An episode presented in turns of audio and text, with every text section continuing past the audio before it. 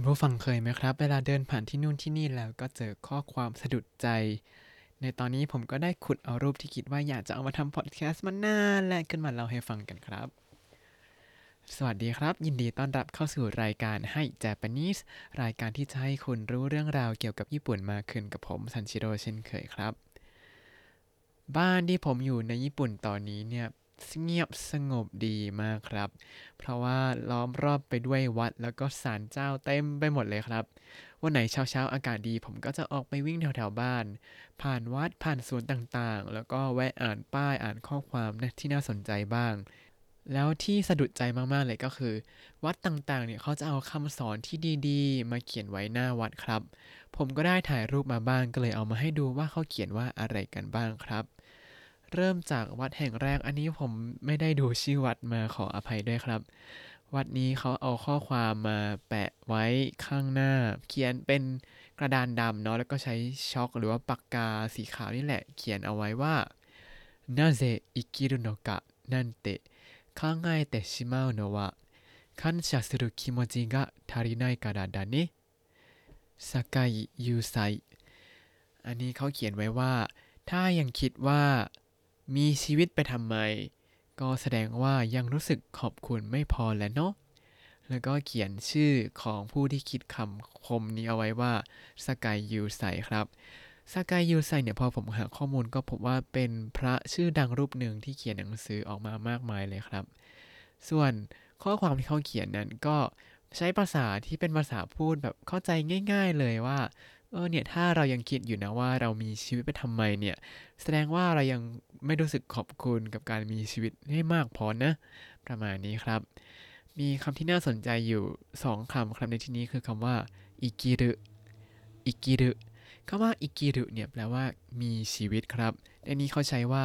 なぜ生きるのか なぜ生きるのかมีชีวิตไปทำไมนั่นเองครับ พอบอกว่านาเซอิกิรุโนกะนั่นเตะ考えてしまうのはการคิดว่ามีชีวิตไปทำไมเนี่ย感謝する気持ちが感謝する気持ちがความรู้สึกขอบคุณคำว่าคันชาสุรุเนี่ยแปลว่ารู้สึกขอบคุณนั่นเองครับ แล้วก็ไปขยายคำว่าคิโมจิก็เลยแปลว่า ความรู้สึกขอบคุณอ่ากะทาริไนกาดาดาเนะกะทาริไนกาดาดาเนะ ยังไม่พอแหละนะ แปลว่า ก็เลยเอามารวมกันเป็น การที่เรายังคิดอยู่ว่ามีชีวิตไปทำไมเนี่ย ก็แสดงว่า เรายังรู้สึกขอบคุณไม่พอแล้วเนาะหมายถึงยังขอบคุณกับการมีชีวิตอยู่อย่างไม่เพียงพอนั่นเองครับ อันนี้ก็คือป้ายแรกที่ผมเจอ แล้วป้ายต่อมา อันนี้คือเจอในวันเดียวกันเลย แล้วก็ถ่ายรูปมาครับ อันนี้เป็นป้ายของหน้าวัดไซโคจิครับ เขาบอกว่า すべてのものは暴力に怯えすべてのものは死を恐れる我が身に引き比べて殺してはならない殺させてはならないบุตดาแปลว่า ทุกคนล้วนกลัวความรุนแรง ทุกคนล้วนกลัวความตาย ลองเปรียบเทียบกับตัวเองดู แล้วก็อย่าฆ่าใครและอย่าให้ใครฆ่า บุตดาก็คือพระพุทธเจ้านั่นเองครับ ในที่นี้ซูเบเตโนโมโนวะก็คือทุกคนซูเบเตในที่นี้คือเซมบุแต่ว่าเป็นภาษาที่เป็นทางการเป็นภาษาที่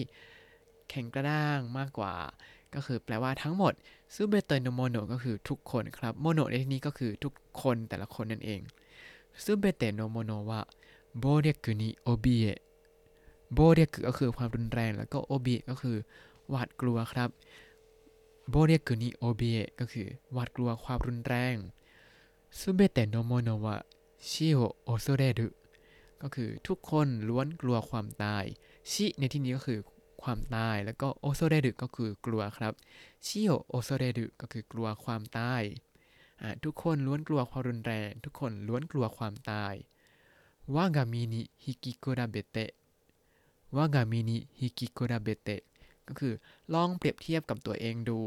ว่ากามิในที่นี้ก็คือร่างกายของเราครับ แต่ว่าเป็นภาษาที่เก่าๆนิดนึง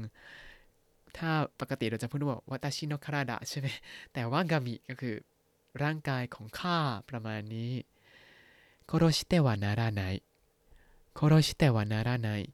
ก็อย่าฆ่าไป殺させてはならない 殺させてはならない แล้วก็อย่าให้ใครฆ่า อันนี้ก็คือเป็นคำสอนของพระพุทธเจ้าที่บอกว่า เราทุกคนเนี่ยก็กลัวความรุนแรงกลัวความตายกันทั้งนั้นแหละ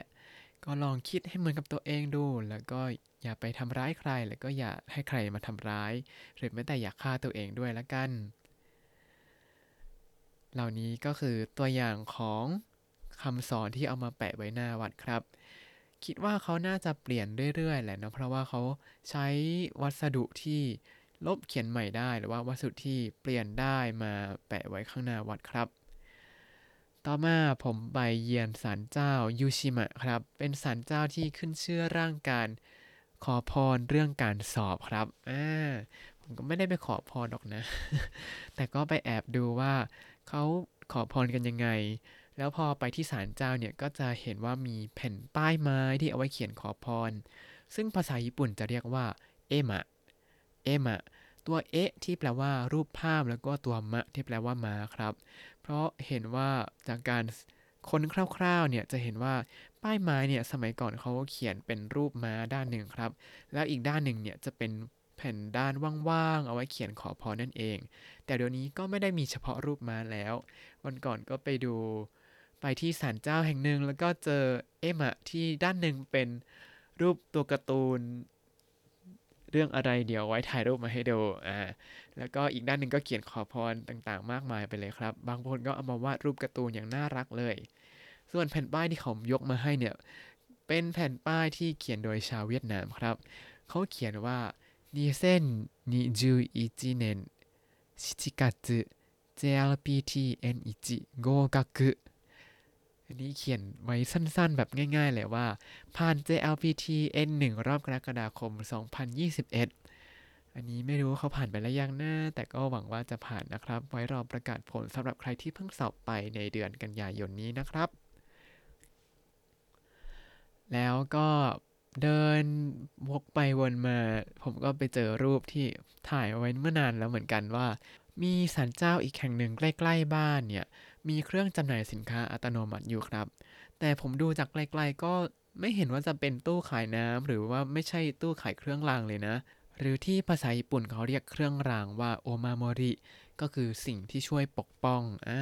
ก็เป็นการปกป้องด้านต่างๆ แต่ละด้านนั่นเอง แต่ละด้านก็จะมีแพ็กเกจจิ้งที่แตกต่างกันออกไป อยากได้ครบทุกอย่างก็ต้องซื้อทุกอย่าง อันนี้แล้วแต่ความเชื่อส่วนบุคคลเลยครับ แล้วพอผมเข้าไปดูใกล้ๆ เครื่องจำหน่ายอัตโนมัติเนี่ย ก็พบว่ามันก็คือชุดตรวจ PCR นั่นเองครับ เขาเขียนว่าชินกาตาโคโรนาวิรุส PCR เคนซาคิโตก็คือชุดตรวจ PCR ไวรัสโคโรนาสายพันธุ์ใหม่ครับ แล้วก็แปะป้ายตัวเบื้อเริ่มเลยว่าชุดละ 4,500 เยน ก็ตีเป็นเงินไทยประมาณ 1,300 บาท ส่วนป้ายทางด้านซ้ายบนข้างๆ ราคาเนี่ยก็มีการบอกว่า ขอชี้แจงปรับขึ้นราคา แล้วก็เขียนรายละเอียดไว้เยอะแยะมากมายไปหมดเลย อันนี้ละไว้แล้วกัน แล้วก็มีป้ายสีเหลืองๆเขียนโฆษณาว่าฟุก a สึกะเอกิอิรินินาริより安全になりましたแปลว่าปลอดภัยมากกว่าเดิม เพราะมีที่ใส่ของเหลวฆ่าเชื้อ คิดว่าน่าจะหมายถึงว่า ในเวอร์ชั่นใหม่นี้เนี่ย มีจุดจุดใส่ที่ตรวจเชื้อแบบฆ่าเชื้อให้ไม่ใช่ฆ่าเชื้อไปที่เดียวแค่คือทำให้เชื้อมันไม่ไม่สามารถดำเนินกิจกรรมของมันได้อีกต่อไปประมาณนี้ ก็เลยปลอดภัยมากขึ้นครับ นี่ก็คือเป็นการ ทั่วสารเจ้าแบบเล็กๆ น้อยๆ ถ้าใครชอบยังไงก็ติชมเข้ามาได้นะครับ แล้วก็รอบนี้มีรูปให้ดูด้วยตามไปดูกันได้ในบล็อกเลยนะครับ เอาละครับ วันนี้มีคำศัพท์อะไรบ้างเรามาดูกันสักนิดหนึ่งนะครับอิกิรุอิกิรุมีชีวิต感謝する 感謝するรู้สึกขอบคุณ 絵馬 絵馬 แผ่นป้ายไม้สำหรับเขียนขอพร お守り お守り เครื่องราง แล้วถ้าคุณติดตามรายการให้ Japanese มาตั้งแต่ episode ที่ 1 คุณจะได้เรียนรู้คำศัพท์ภาษาญี่ปุ่นทั้งหมด 3,494 คำและสำนวนครับ ติดตามคำศัพท์แล้วก็ดูรูปได้ในบล็อกตามลิงก์ในคำอธิบายเลยนะครับ แล้วอย่าลืมติดตามรายการให้ Japanese กับผมซันชิโร่ได้ใหม่ในทุกวันจันทร์ถึงศุกร์ ได้ทาง Spotify YouTube แล้วก็ Podbean ครับ ถ้าชื่นชอบรายการให้ Japanese ก็อย่าลืมกดไลค์ Subscribe แล้วก็แชร์ด้วยนะครับ ถ้าอยากพูดคุยก็ส่งข้อความก็ได้ทาง Facebook ให้ Japanese ได้เลยครับ วันนี้ขอตัวลาไปก่อนมาตาไอมาโช สวัสดีครับ